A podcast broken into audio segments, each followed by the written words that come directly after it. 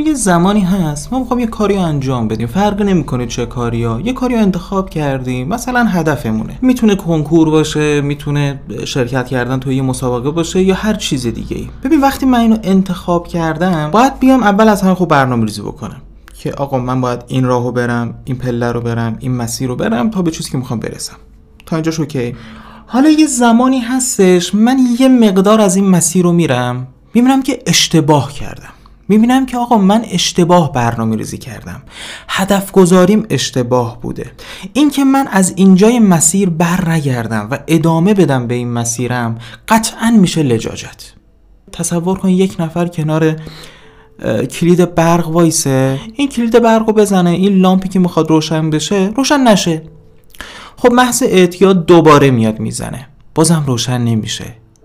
یه بار دیگه امتحان می‌کنه. روشن نمیشه. ببین آدم لجوج پیش این کلید برق وای میسه. هزار بار این کلید رو می‌زنه.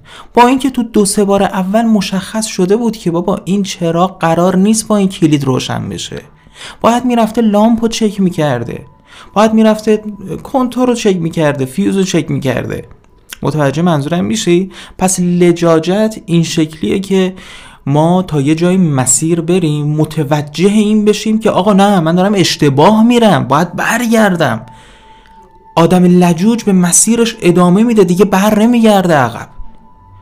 ازت می‌خوام که هر جای مسیر احساس کردی که بابا من دارم اشتباه می‌کنم.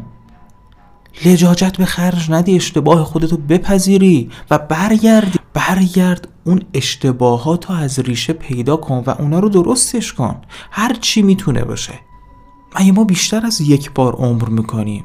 ما چند بار می‌تونیم چشم بسته مسیری رو تا تهش بریم یه مقدار از عمرمون از دست بدیم و بعد متوجه بشیم که نه بابا من نباید می‌رفتم.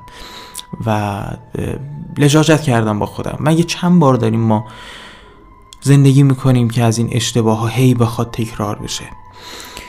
یک بار برای همیشه بیاین تکلیفمون با خودمون مشخص کنیم. این لجاجت رو بذاریم کنار و آگاهانه مسیر رو بریم. هوشیارانه هدفمون رو دنبال بکنیم این قطعا نتیجهش موفقیته.